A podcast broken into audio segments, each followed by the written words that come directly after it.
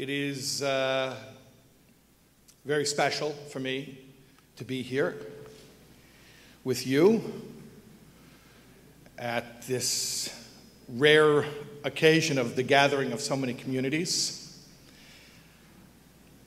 which is in itself beautiful to see. In addition, I don't know how many people realize that the congregation, which has graciously hosted this event, Congregation Bethel, has a uh, very important role in the history of Chabad in America. Because when the sixth Rebbe of Chabad, when our Rebbe's father in law and predecessor, Rav Yosef Yitzchok, came to America, he visited Congregation Bethel. Now, I believe it was a few miles away, the actual building. It was, uh, and in fact, I think they used to call it also informally the Fowler Street Shul in Dorchester. But it's the same congregation where we are right now. And uh, if you tune into it, I think you can pick up on the, on the energy of that.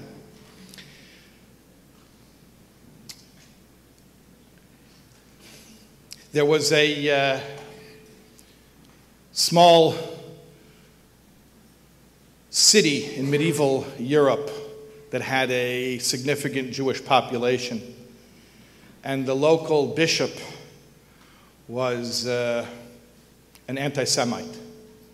So the bishop wanted to expel the Jewish community, and he told the city's rabbis that unless one of them could defeat him in a, in a debate of theology, then all of the Jews from the, this small city would have to leave. They'd be expelled. So the rabbis were convening and they were discussing how they're going to deal with this uh, situation. They were very worried. They didn't really have a didn't have a resolution to the problem, and all of a sudden in comes Maishala. Who was Maishala? Meshele was a simple Jew. He says, Rabbis, they say, Meshele, not right now. We're busy. We have a very serious issue to deal with. Meshele says, I know, I heard. The bishop is going to expel the Jewish community. I'm going to help. They said, Meshele, it's a theological debate. You didn't even graduate Hebrew school, okay? It's... Says, listen, you know this whole thing's a setup, anyways, right? So send me, and the way I look at it is maybe I win, you know, okay? And if I don't, then maybe you'll buy some time and you'll say, well, oh, we only sent Maishala, he didn't even graduate Hebrew school. So the rabbis say, Maishala, we don't have time to argue with you and we don't have a better plan. Go, debate the bishop. Oh, but one thing they said, Maishala, we, we have to tell you the, the terms of the debate is the debate is in pantomime. There's no words, it's in sign language. So Maishala says, I'll figure it out. so uh, there's a big platform in the middle of the town, and the bishop is waiting there with his entourage, and he's waiting for some rabbi to come up on stage with him. And who walks up on stage? Meshele. Okay, the bishop sees this is who he's going to uh, be debating with. So he starts off, and uh, the bishop goes like this. So uh, Meshele sees this, and he goes, Bishop goes. Meshela goes. The bishop takes out the communion wine and wafer. Meshela takes out an apple.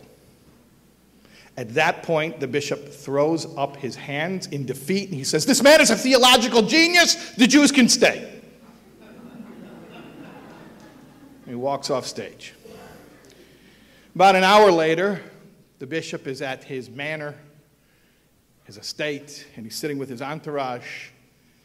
And they say, Would His Excellency please explain to us what transpired in the debate with the Jew because uh, we couldn't follow it? So the bishop says, You must understand. I'll explain to you exactly what happened, but you must understand. I don't know who this man was. I'm not familiar with him.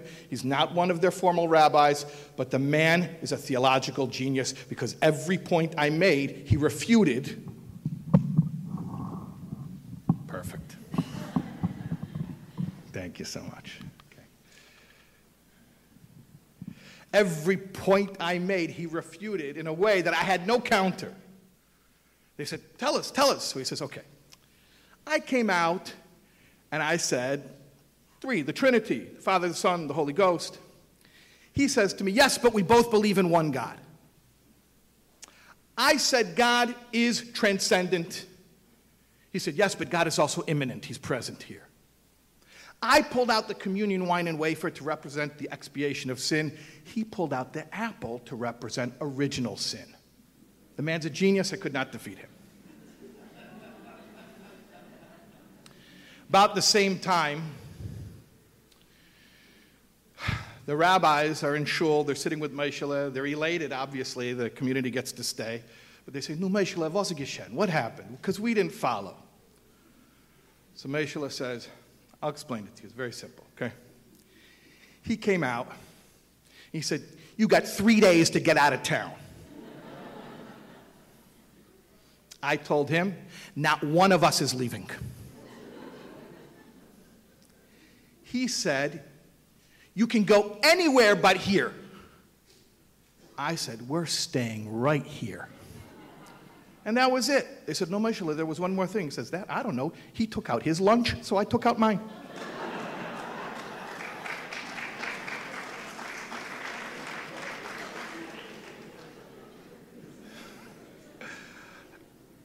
I don't know if that story ever happened. Okay. if it didn't happen, it should have happened. but I'll tell you a story that did happen. On the steps of 770 Eastern Parkway, the iconic world headquarters of Chabad Lubavitch in Crown Heights, Brooklyn, it was a bitter, bitter, bitter cold winter day in 1973 and the Lubavitcher Rebbe was uh, coming out from 770. You know, there are steps coming out from 770. The Rebbe is coming down the steps. And generally speaking, the Chassidim would stand away. They would give the Rebbe room out of reverence. And therefore, it was quite the spectacle when somebody from the crowd sort of made a beeline right to the Rebbe and walked straight up to the Rebbe. A stranger, someone nobody knew. He had long hair, leather jacket, tight jeans, cowboy boots. It was 1973. You know, he looked the look. It was very stylish for 1973. And everyone is standing away, they're standing back. So they see this happening, but they can't hear what's going on. All they see is this young man is speaking to the Rebbe. The Rebbe stops. The Rebbe stops, and this young man is speaking with the Rebbe. And they see that he's very, very emotional. They can't hear what he's saying. And they hear the Rebbe answer, but they can't hear what the Rebbe says either. But they can see that after the young man asks his question, the Rebbe goes like this. The young man asks again a question, whatever it may be. And the Rebbe goes like this. Again, same motion. The young man says something again. This time, the Rebbe takes his hand places his finger on the young man's chest, right on his heart. A few more words are exchanged. The young man, in tears, turns around and disappears into the crowd. And for 30 years, nobody knew what discussion took place.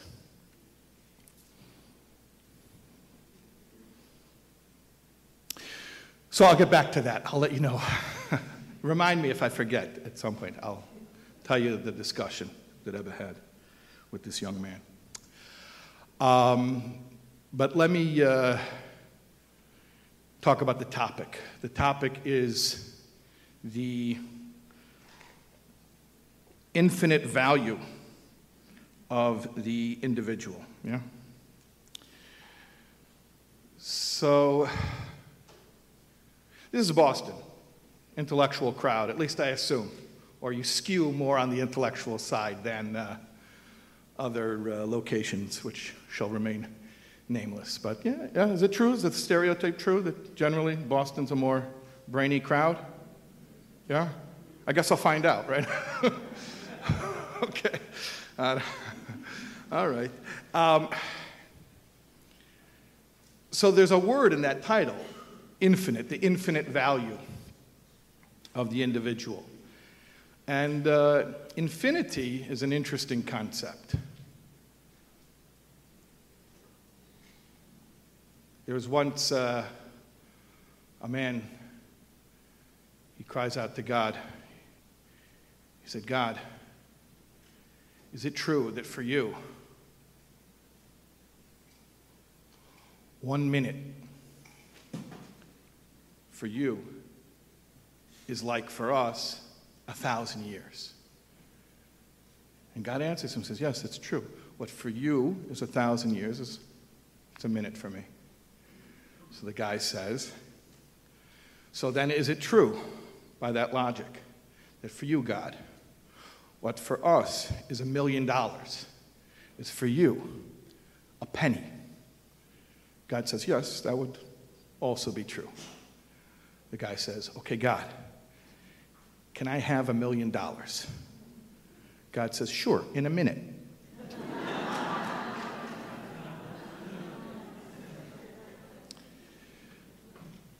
What is infinity?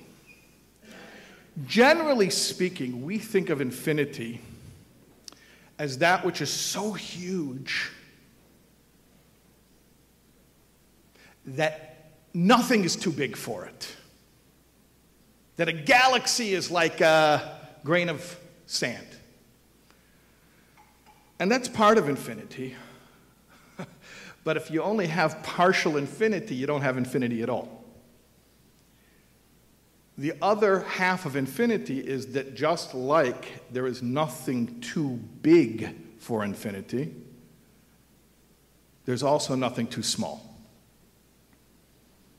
So a galaxy is like a grain of sand, but also, by the same token, a grain of sand is a galaxy. That's infinity. I think it was William Blake, the English Romantic poet Let's see if I can get this right. I didn't learn this one in yeshiva, so. He said, To see a world in a grain of sand and a heaven in a wildflower. Hold infinity in the palm of your hand and eternity in an hour.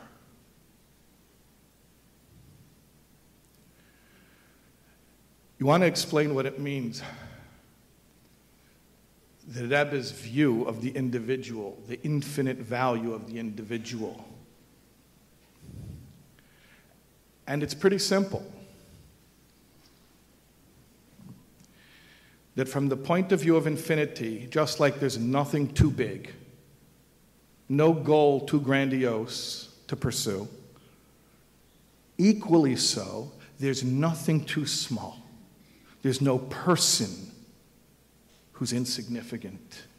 There's no act, there's no moment, there's no place, there's not a square inch of earth on this planet that doesn't have cosmic significance.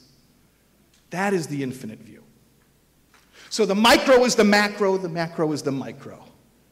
That's infinity.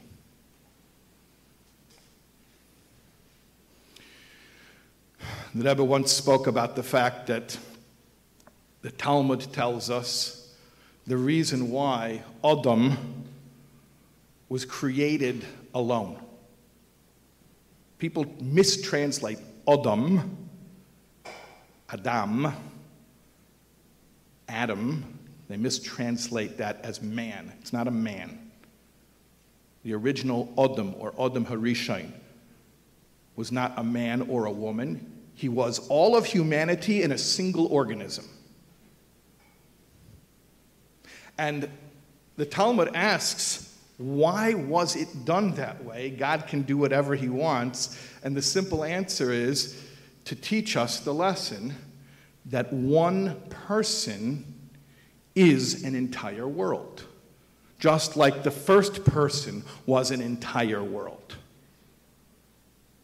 And even after the splitting, you know the story. How Adam was then divided into Adam and Eve, which, by the way, Boston crowd, that was the first incident in history of the splitting of the atom. I don't get to use that joke in a lot of places, so I, okay, thank you. By the way, just because, for me, not for you, for me, um, an atom walks into a bar and he says, the bartender says, I think I lost an electron. And the bartender says, Are you sure? He says, Yeah, I'm positive. Boston. I love it. Boston. Okay. All right. Let's do this every night. Okay. What was I talking about? Adams? Okay. Why was why did humanity originate as a single being to teach us that each one of us, each human being is humanity, is the world, is a universe?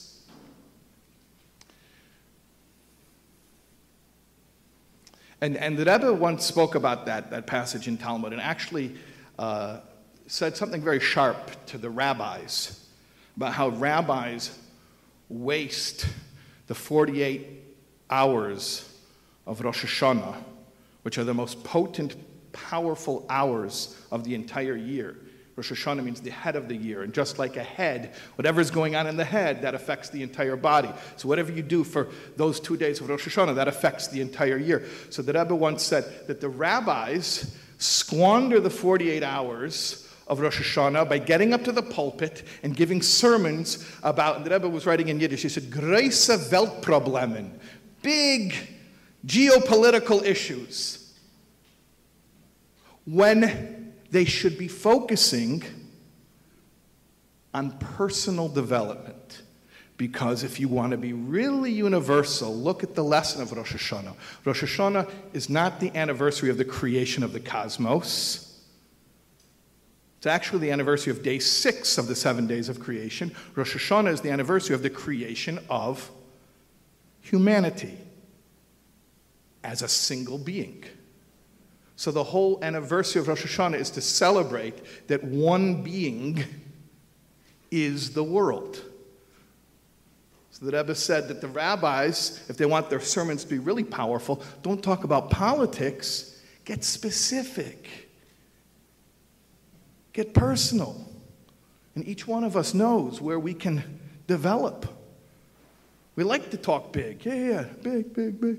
You know, when uh, before the revolution in, uh, in Russia, they used to send around guys to try to indoctrinate the, the masses into communism. So they tell a story a guy comes to a little farm town he's trying to teach these, these peasants about communism, and he gives a whole long speech about how communism works. And then uh, he says, uh, Okay, I want to make sure everyone understands how communism works. So he says, You, comrade, points to this little farmer in the back. He says, uh, How does communism work? If, if, if you have two cows, what do you do? The little farmer says, Okay, uh, let me think. He says, If I have two cows, okay. So I keep one cow and I give one cow to the party. And the communist says, That is correct, comrade. Very good. Okay. Now, um, you have two goats. This scenario now, you have two goats. What do you do? Little farmer says, Two goats, okay. Uh, communism, okay. Um, I'm going to keep one goat, and then the other goat I give to the party. And the communist says, Very good, comrade. Okay. Well, one last test. Two chickens. You have two chickens. What do you do, comrade? And the farmer is silent. So the communist says, Comrade, two chickens, quick, two chickens. What do you do? Revolution's to come. What are you to do? Two chickens. And the farmer won't answer. He sees, the communist sees the farmer is hesitating. So he says, Comrade, oh, I don't understand. Why are you hesitating? When I asked you two cows, you're ready to give away a cow to the party. I asked you two goats, two big goats. You ready? Cows are big, goats are big. Now two little chickens, and now you hesitate. He says, Yeah, you know the difference? I really have two chickens.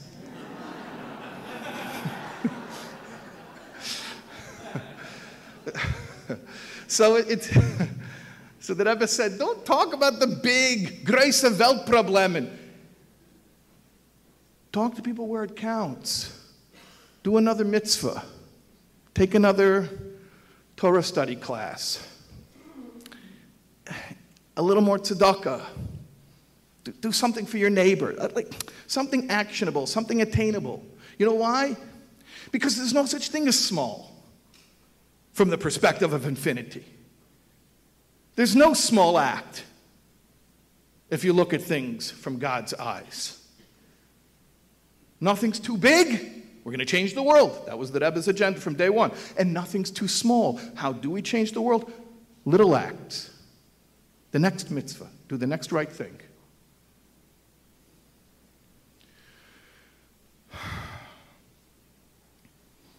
And that's what it comes down to. It comes down to individuals doing one more mitzvah, reaching out to one more person. And that's the world. After the Rebbe left, they came over, they flocked to, to this guy, and they said, How dare you? You don't know what you just did. Do you know how busy the Rebbe is? Do you know what the Rebbe is dealing with? Do you know how many giant world issues are on the Rebbe's shoulders? and how many people are waiting for the Rebbe's answer, and you come and you take the Rebbe's time. How dare you? You, you did a very bad thing, and uh, it's not going to be good for you. They start you know, scaring him. So the guy felt terrible. He felt really, really guilty. And he wrote a whole long, profuse apology. And then he went to 770, which is the shul and also the location of the Rebbe's office. And he gave this letter, this uh, profuse apology letter, to the secretariat, to the Rebbe's secretaries, basically begging the Rebbe to forgive him for wasting the Rebbe's time. The response to the letter was, was almost immediate. There was a, sometimes the Rebbe would communicate on slips of paper not a whole letter or correspondence, but like a note. In uh, Yiddish, you call it zettel. So uh, a zettel came out from the Rebbe's office, and the secretaries told this guy, Hold on, there's, there's an answer for you right away. I mean, didn't always happen so quickly like that. There was an answer to his profuse apology letter. Now he felt double guilty because here I am. I took the Rebbe's time in front of his house. Now I'm taking the Rebbe's time again that he has to stop and respond to my apology. I didn't, I didn't need an answer. I just wanted to apologize. What did the answer say?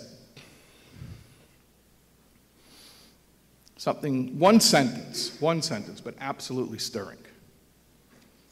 Dea. Who knows if the entire purpose, the Rebbe is writing this, who knows if the entire purpose of my soul's descent, Yeridis Nishmasi, the entire purpose of my soul's descent into this physical world, into a physical body, was not for the sake of doing you this one favor. And then the Rebbe added, and who are the yeshiva boys to mix in, and especially what were they doing on President Street during class time. the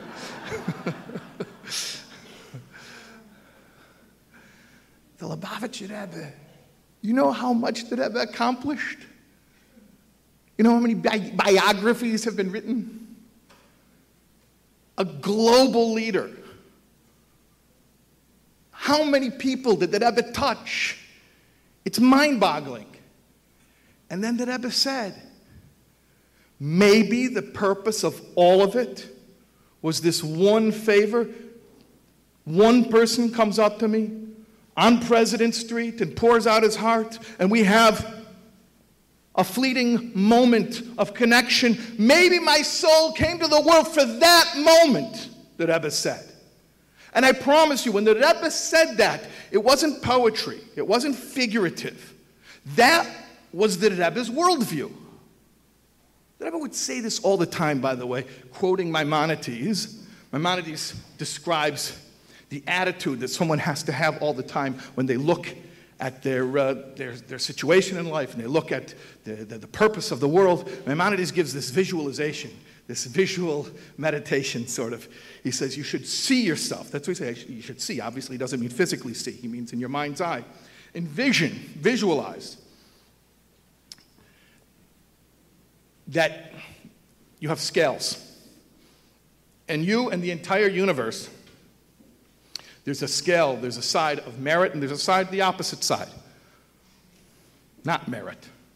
The Rebbe always spoke very positively and would avoid using negative words, so I'm going to avoid using, I'll say like the Rebbe would say, the opposite of merit. So Maimonides says you have this scale, and you have the side of merit, and you have the opposite of merit. And you should see, you should envision in your mind how those scales are absolutely even 50 50 and that therefore the next action can be the act to tip the scales and bring salvation to the individual and to the universe. So, can there be a small act? There's no such thing as a small act. One mitzvah can tip the scales of salvation for you and the entire world. There's no small act. And that's infinity.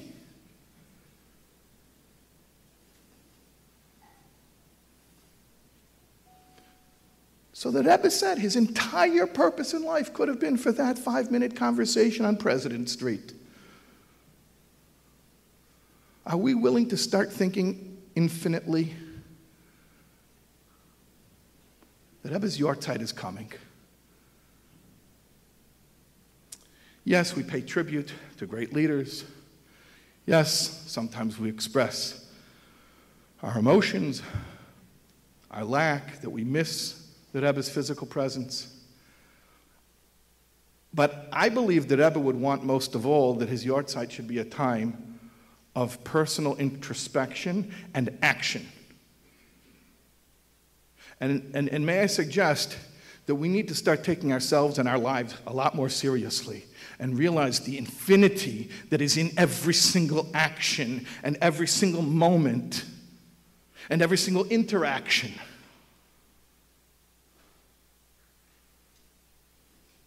As I was standing out in the lobby, Rabbi Posner pulls out his phone. He showed me a text conversation I forgot I had with some guy in Ohio a month ago. I didn't even remember the crazy stuff I told him. Apparently, he took it seriously. Rabbi Posner showed me the guy started learning Tanya. I don't hit and run. I, like, I don't even remember. The, I mean, I, rem, I, visited the guy. I mean, I, I, had a conversation. I don't remember telling him to learn Tanya. And I was saying, we don't know. We don't know. We don't know. We don't know. We have no clue what we are doing because we.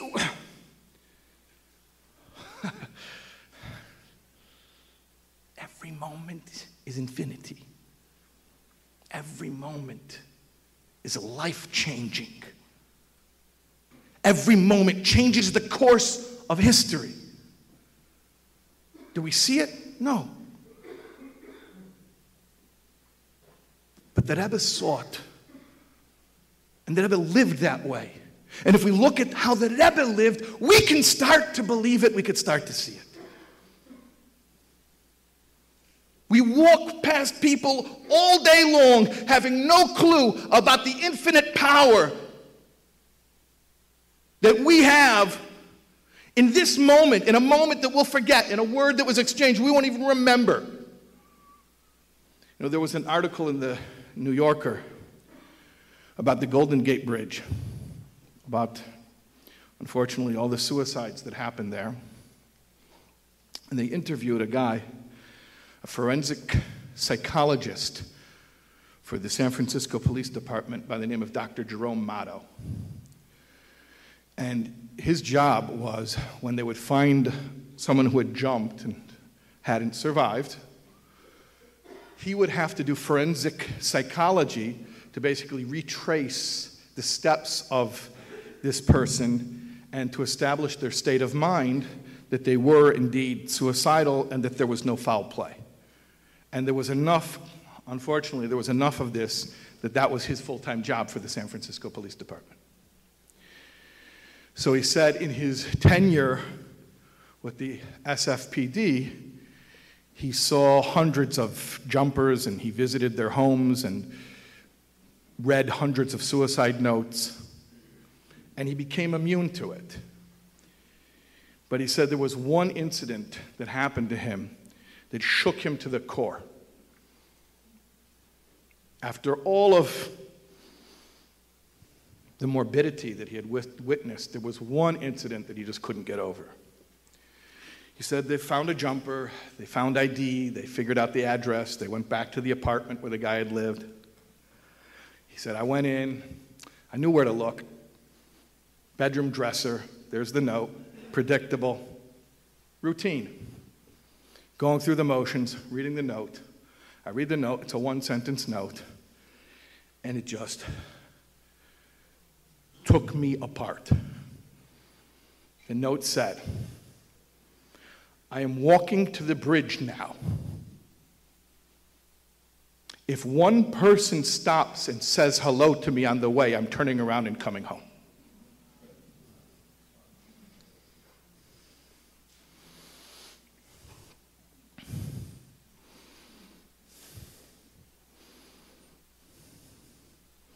We have no clue.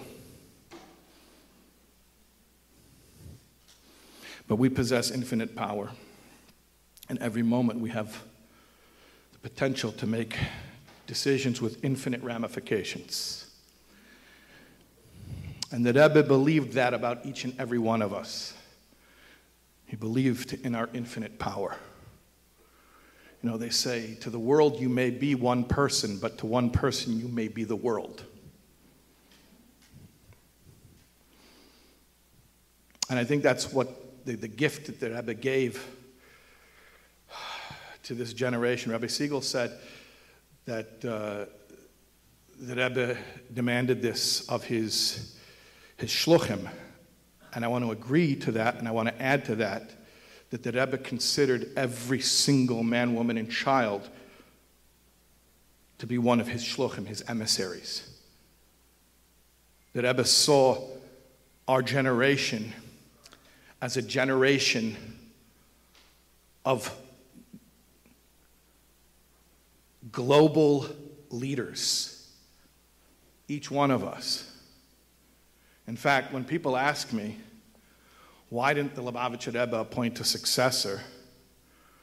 I mean, the Rebbe and the Rebbitzin had no biological children. Surely there would have been an opportunity for some forethought.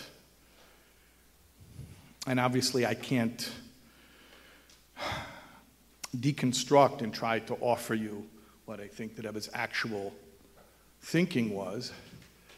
But when people ask me, especially around this time of year, Gimel Tammuz, the Rebbe's yahrzeit, why didn't the Rebbe appoint a successor? My answer is, have you studied the Lubavitcher Rebbe's teachings? I know that you may have met his emissaries. You've gone to a Chabad house. Maybe you got a nice Shabbos meal when you were on vacation somewhere. Maybe uh, a minyan. There are many ways that people cross paths with Chabad. And there are many different Chabad experiences. But have you studied the Lubavitcher Rebbe's teachings? Have you actually studied his teachings? Because if you study the Lubavitcher Rebbe's teachings, one thing will become readily apparent rather quickly And that is the Rebbe's opinion of us. The Rebbe's incredible faith in the individual. The Rebbe's lofty opinion of each of us. And if you would ask me, did the Lubavitcher Rebbe leave a successor? I would say most certainly yes. You. No, no, not the person next to you. You. And you. And you. You are the leader of world Jewry. You are infinite. You are the one who will tip the scales for the entire world. Because there's no such thing as something too small for infinity. This year, earlier this year, almost a year ago, we lost one of our great teachers in Chabad, Rabbi Yoel, Rabbi Yoel Kahn. And uh, there was a story he used to like to tell, which I heard from him, about uh, an Israeli couple. There was this Israeli couple, and they were very, very secular. They were from a Shomer Tza'ir kibbutz, like really secular. And um, to the extent, you know the, the style, we're Israeli, not Jewish and they relocated purposely. They were both academics, they were both professors, Dr. Michael and Dr. Atara Hasofer, and they relocated to Hobart, Tasmania, partially because it had no Jewish community to speak of, and they had no desire to be in a Jewish community. They wanted to distance themselves. So they arrive the Hasofer family arrives in Hobart, and they get there, and they always find you. You know what I'm talking about, right? They always find you. There's a group of people knocking at the door. Hi, we're from the Hobart Jewish Community Center. No, it wasn't Chabad. There was no Chabad there. No, not yet. This is 50 years ago. We're from the Jewish Community Center, and we would like you to join. He said, uh, Not for me. They said, Well, it's going to be kind of hard if you don't because we just met and we decided you're the new rabbi. so, Dr. Michael Hasofer was completely secular, anti religious, atheist. He said, I cannot be your rabbi. They said, You can, because you have one qualification that none of us have. You read Hebrew. so he spoke with his wife. He said, You know, I don't believe in this stuff, but I believe in being a good person. Believe in being a good neighbor. So if they're asking, I think it's the neighborly thing to do. Okay, I'll go in there, I'll read some Hebrew for them. So, uh, Michael became the new rabbi of the Jewish Community Center in Hobart. And, but it was purely just a, a goodwill gesture. He didn't believe in any of it. But uh, you guys know about the slippery slope, right? yeah, I could stop anytime I want. right? I can quit when I want to quit, right? And what happens is you start playing with fire right? A little Torah here, a mitzvah there. And he starts actually kind of liking it. And the excuse they came up with is they said, well, listen, we don't believe, we, for, for sure, we certainly do not believe in this, but our children need an identity. And they're not growing up in Israel. We grew up in Israel. So, since they're not growing up in Israel, how are they going to have a cultural identity, not religious, cultural. So we're going to have to keep certain Jewish rituals, which we do not believe in.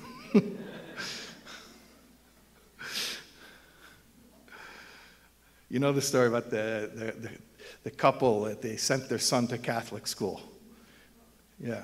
And because uh, they were totally uh, secular, they were not uh, affiliated, they didn't go to synagogue. In fact, they were uh, atheists. And they sent their, their son to Catholic school because they figured, what do we care? You know, Catholic, whatever. There's a good education, private school, why not? And one day the boy came home from school and he starts talking about the Trinity, the Father, the Son, the Holy Ghost. The father, the atheist, said, Hey, cut that out. There's one God and we don't believe in him.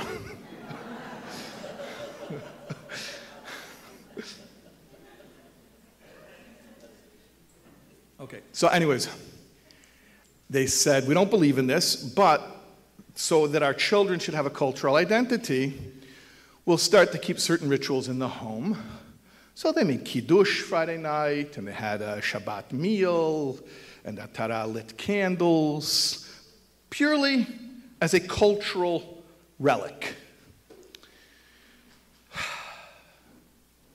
But again, there's a saying I once heard if you hang out long enough in a barber shop, you're going to end up getting a haircut. so you start acting like you believe. After a while, you start to believe. And at some point, they really, really believed it. And now they had a real problem. This was Hobart, Tasmania 50 years ago. We are spoiled. Even those of us who, rem- who remember pre internet reality are spoiled. We don't remember how isolated isolation used to be. I, have met Jews today. I met a guy who lives in a trailer park in Nebraska, four hours from any Chabad. And he told me he learns Rambam every day with Josh Gordon, all of Chabad.org. Okay, like that's internet, like Mashiach's times that we're living in. But 50 years ago, you were in Hobart, Tasmania. There was no access, there was nothing. You couldn't even get books. So they had nothing, they had no information. They were trying to practice Judaism, and all they had was a Chumash. They had a Bible, five books of Moses. And they were trying to piece together ideas, impressions of Judaism that they might have had, but they had avoided Judaism their whole lives. So, and here they are desperately trying to figure out how to live as Jews. So it was one morning, and Atara is in the kitchen. The children had just left for school. Now the children were out of the house, and she had a real moment of sincerity with her husband. She told him, she told Michael, I want to do Hashem's Torah, and I don't know what it is. I don't know what it is. I don't know what it is. I want to serve God, and I don't know what I'm supposed to do. And she became frantic. She started screaming. She was hysterical. She said, We need help. We have one book. It's called the Chumash. It's called the Five Books of Moses. Every time you look in the Chumash, if the Jews need help, Moshe comes, Moses, and he teaches them. That's how Judaism works, according to everything that I know. And if that's how Judaism works, Epho Moshe, where's Moses now? Where's Moses? We need Moses. Moses has to come and teach us Torah. And she's screaming. And she's crying. And Michael doesn't know how to comfort her. He has no answer.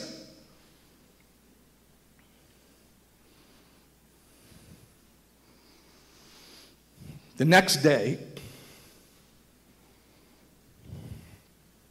Michael goes to the Jewish Community Center, where, after all, he's the rabbi. And as he walks up to the building, he sees a stranger who looks very unusual for Hobart. A man with a black hat, a full beard, tzitzis hanging out. Looks like a religious Jew. Michael says, Can I help you? And the man says, uh, I'm looking uh, for the Jewish Community Center. This is it. He says, Yes. Who are you? He says, I'm Rabbi Gutnick, Chaim Gutnick from, from Melbourne. He says, You're a rabbi. He said, Yeah, I'm a rabbi. I'm the rabbi in Melbourne.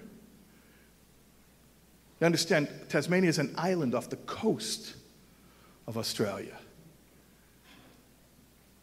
How often is a rabbi in Hobart? Never. All of a sudden, Rabbi Gutnick is standing there. Michael says, You come with me right now. Don't go anywhere. You come with me. He brings him home. He says to his wife, There's a rabbi came to town. Remember, you wanted, you wanted answers. He's a rabbi. He's going to teach us. And so he did. And he answered. She had so many questions. He couldn't answer all the questions. She, he, So they started corresponding.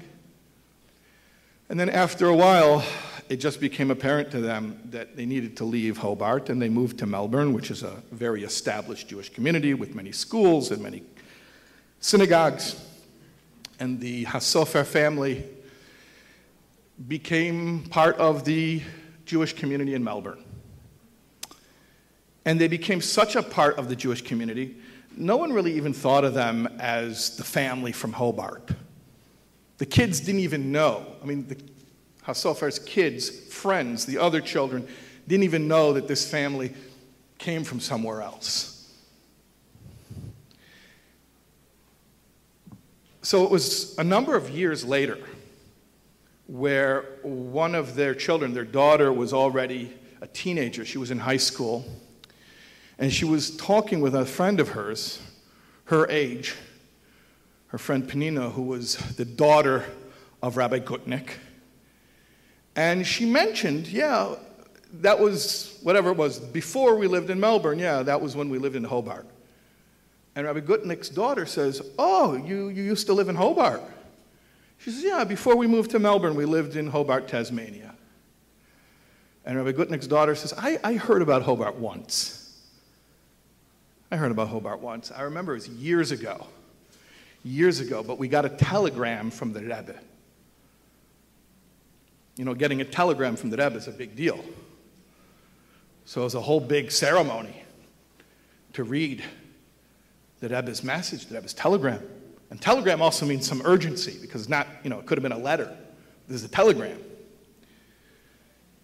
And uh, yeah, it was, I don't remember how many years, many years ago. And we got a telegram from the Rebbe, and my father read it, and it said, You're doing a wonderful job with the Jews in Melbourne, but what about Jews in outlying areas, even distant areas, like Hobart, Tasmania? That's all it said. That's all it needed to say. Because Rabbi Gutnick was a chassid, he understood very clearly if the Rebbe sends you an urgent telegram, what about the Jews in outlying areas? Like, for instance, perhaps Hobart, Tasmania. You know what you do? You go right there and then to Hobart, Tasmania. And that's what he did. The next day, he shows up in Hobart. He doesn't even know who he's looking for. So he started asking people, Where are the Jews? right? That's what Jonathan Sacks said, right? We're seeking out of where are the Jews? I don't know any Jews. There's no Jewish community in Hobart. Finally, he found somebody who said, I don't know, there's some building that's a Jewish community center. He said, Fine, I'll go there. Rabbi Gutnick went to the Jewish community stand, center. He stood out front, not knowing who he's looking for or what he's supposed to do with them, until Michael walks up and says, You, Rabbi? Come with me. You're coming home with me. My wife has some questions for you. And that's exactly what transpired. This was the answer to a Jewish mother's tears and to her plaintive cry and to her question, Efo Moshe? Where is Moses in our time? When a Jewish mother is crying in her kitchen in Hobart, Tasmania,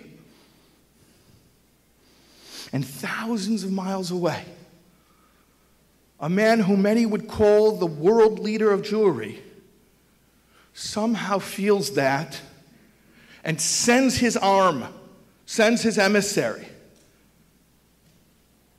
for that one Jew. For that one Jew. You think the reason that we're paying tribute to the Rebbe is because the Rebbe was a genius? The Rebbe was a genius. That's not it. It's not that the Rebbe knew so much.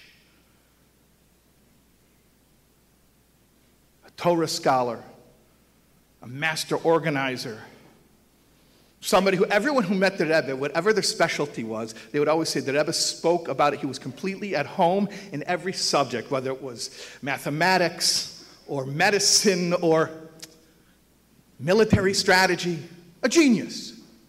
But I promise you, that's not why we're here. The reason we're here is because not because what the Rebbe knew, but because how much the Rebbe cared about people. And now I want to tell you the trick, the bait and switch. This is not about the Rebbe. The Rebbe wouldn't want it to be. This is about you. This is about you. This is about you, the world leader of Jewry. You and you and you and you. You are the tzaddik. You are the Rebbe. And there's lots of smart people in the world. There are a dime a dozen. With artificial intelligence, we don't even need smart people. We can Google anything we want. You know what? There's a, you know what's a precious commodity? Not intelligence, compassion. And I want to tell you a, a rule of life. People don't care what you know until they know that you care. Why did people thirst for the Rebbe's teachings? Not because they thought the Rebbe was so smart, but because they knew the Rebbe cared. And why are people going to listen to you? Because they're going to know that you care, because that when you look in their eyes, you see infinity. The way the Rebbe saw in us. You are the leader of world Jewry. You. You know, the Rebbe used to give out dollars. Sunday dollars. When the Rebbe was turning 90 years old, a few weeks before the Rebbe's 90th birthday, there was a Sunday dollars, and there was a wealthy Jew from Toronto named Gabriel Erem, originally from Hungary. And he was the publisher of Lifestyles magazine, which is a, an executive magazine. It's for very posh people for CEOs and millionaires and the jet set. So, Lifestyles magazine was doing a profile on the Rebbe in honor of his 90th birthday. So, Gabriel Erem, the publisher of Lifestyles magazine, comes by for dollars. I'm sure many of you have seen the pictures or the videos. And uh, he comes by and he tells the Rebbe, We're writing an article about the Rebbe's upcoming 90th birthday. Does the Rebbe have a message for us? And, uh, and the Rebbe says, yes.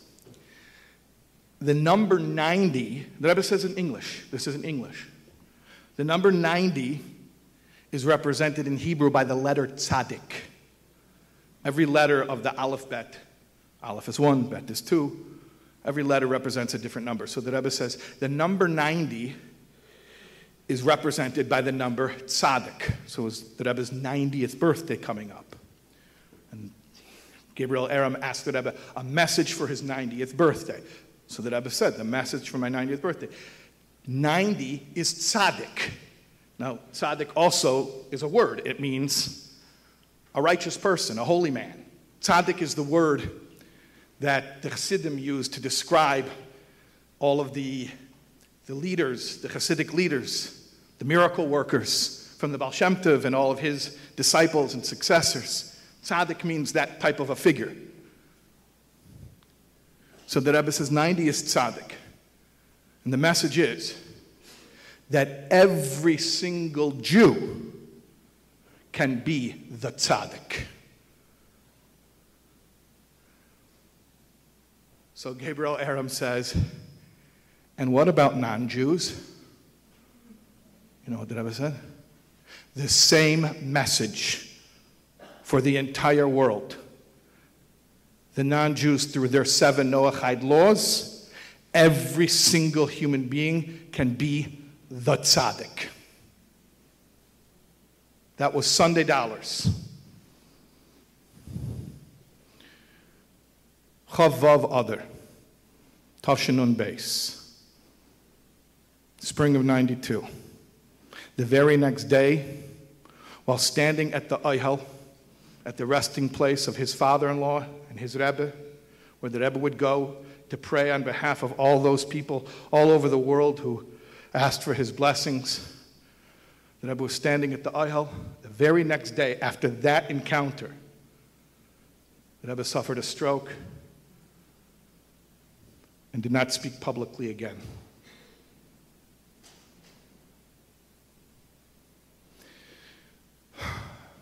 This was the last dollars,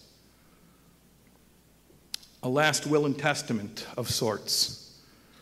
The Rebbe's message to a generation. His last lecture, if you will.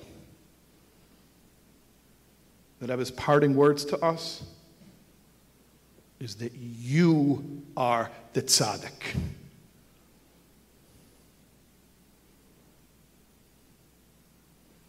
And that just like Moshe, Moses, sees the infinite value in every single individual, each one of you, in turn, will see the infinite value in each other and understand the secret of put the man together and the whole world falls into place. There's no small act from the perspective of infinity. And your next mitzvah can tip the scales of salvation for you and for the entire world. That was the Rebbe's entire message. Your infinite power and the infinite power of every single other individual in the world. And like a chain reaction, each one of us rep- recognizes the infinity, the godliness within each other. And we create a godly world. How is this absolutely impossible dream of world peace, of utopia, the messianic redemption that the Rebbe envisioned, how is that supposed to happen? Very simple. It starts with you.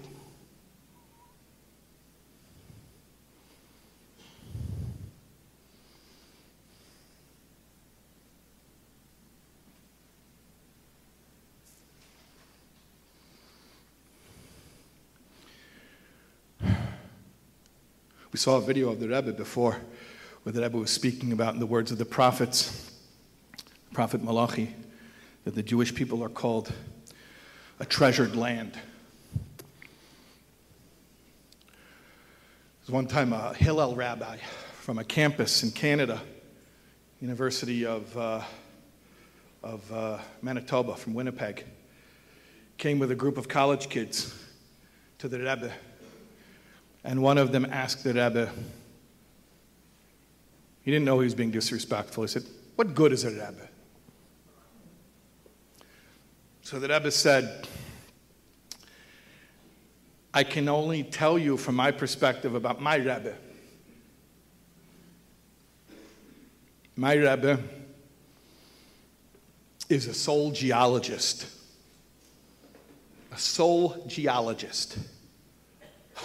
What's a soul geologist? So, what's a geologist? The Rebbe proceeded to explain. The world, the earth, possesses natural resources.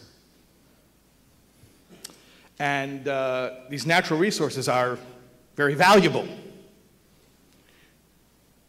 But they're not everywhere, and you have to know how to locate them. So, the mining company will hire a geologist to tell you where to dig and what to dig for. That's a geologist, someone who studies the earth.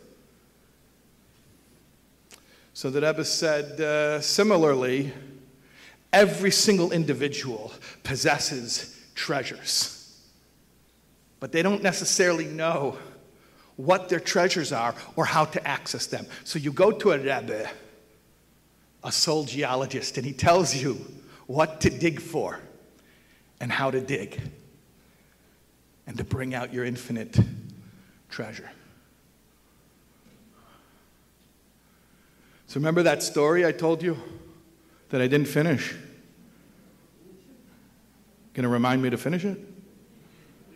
Yeah? Okay. Remember 1973, bitter cold winter? Hippie kid, long hair, leather jacket, tight jeans, cowboy boots. Runs up to the Rebbe, the front steps of 770. Starts talking to the Rebbe. The Rebbe's going like this. Talks more to the Rebbe. The Rebbe goes like this. Talks more to the Rebbe. The Rebbe puts his finger on his heart. Remember? Okay, so I'll tell you the rest of the story. This, this guy's name is Elliot Lasky. And uh, he is the son of Holocaust survivors. In fact, he was born in a DP camp, in a displaced persons camp, after the war. And then, when he was young, he moved to America and he was raised in Buffalo, New York. And his parents raised him with a Jewish identity. He even spoke Yiddish. But when he grew up, he kind of uh, started to get interested into his own, his own thing. And it was a wild time. This is when he was a teen, it was the, the late 60s, the early 70s. And he got into the counterculture, and he became kind of like a you know, rock and roll type guy. In fact, he was a roadie on the American tour of the Rolling Stones. Yeah, yeah. Pretty cool. Also, not the most wholesome environment for a nice Jewish boy, as you could imagine. But God has his plans. While he was touring with the Stones, he met a promoter, a rock and roll promoter, uh, who is best known as Wavy Gravy. And Wavy Gravy was into Zen Buddhism at the time. And he was talking to Elliot about meditation and mysticism. So Elliot thought to himself, I wonder if there's anything like that in Judaism. So he went back to Buffalo and he asked the shliach, the Chabad rabbi there, Rabbi Gurary, Wavy Gravy is talking about meditation. is there something like that in Judaism? And to his credit, Rabbi Gurary said, You know, I don't know, you have to ask the Lubavitcher Rebbe. And so Elliot took it seriously. Got on a bus, shows up in New York. We're 770 Eastern Parkway.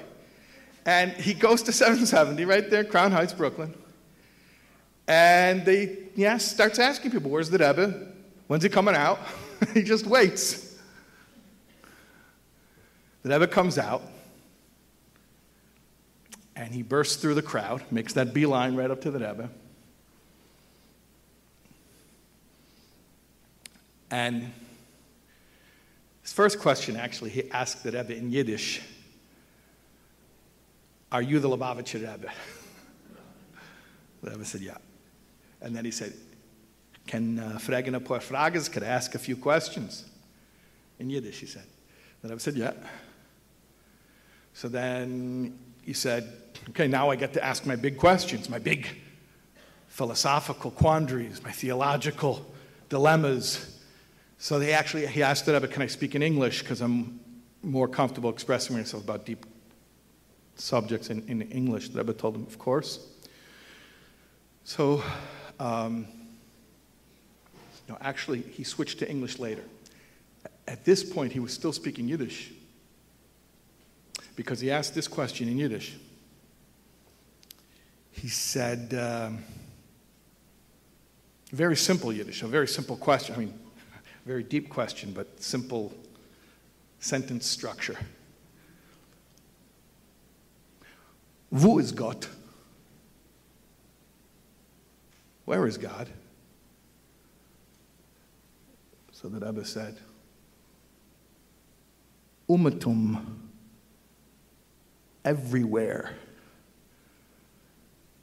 So Elliot says, Ich weiß, I know, aber avu, but where? The Rebbe says, Umatum, in outs, in a stain, in a beam, everywhere, in everything, in a stone, in a tree. Elliot says, Ich weiß, aber avu. And he's emotional.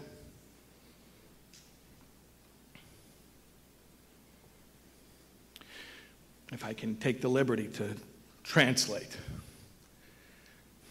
I'm not asking a philosophical question. I'm not asking someone who's smart. I'm asking someone who cares. I'm not asking for the theologically wise answer. I'm asking from the depths of my heart with urgency Where is God? And the Rebbe puts his hand on Elliot's chest, he points at his heart, and says, Do, in dein Herz, ob das is wie du fragst. Here, in your heart, if that is the manner in which you're asking. At that point, Elliot switched to English. They exchanged a few more words. The Rebbe told Elliot to put on tefillin every day and to study Kitzur Shulchan Aruch, the concise code of Jewish law, basic halacha, practical Jewish law. That was the end of the conversation. Elliot disappeared into the crowd, and nobody knew what they had discussed. And Elliot said, I did not start putting on tefillin that day or the next day. But a few months later, I started putting on tefillin, I started studying Jewish law, and I haven't stopped since. That was 50 years ago.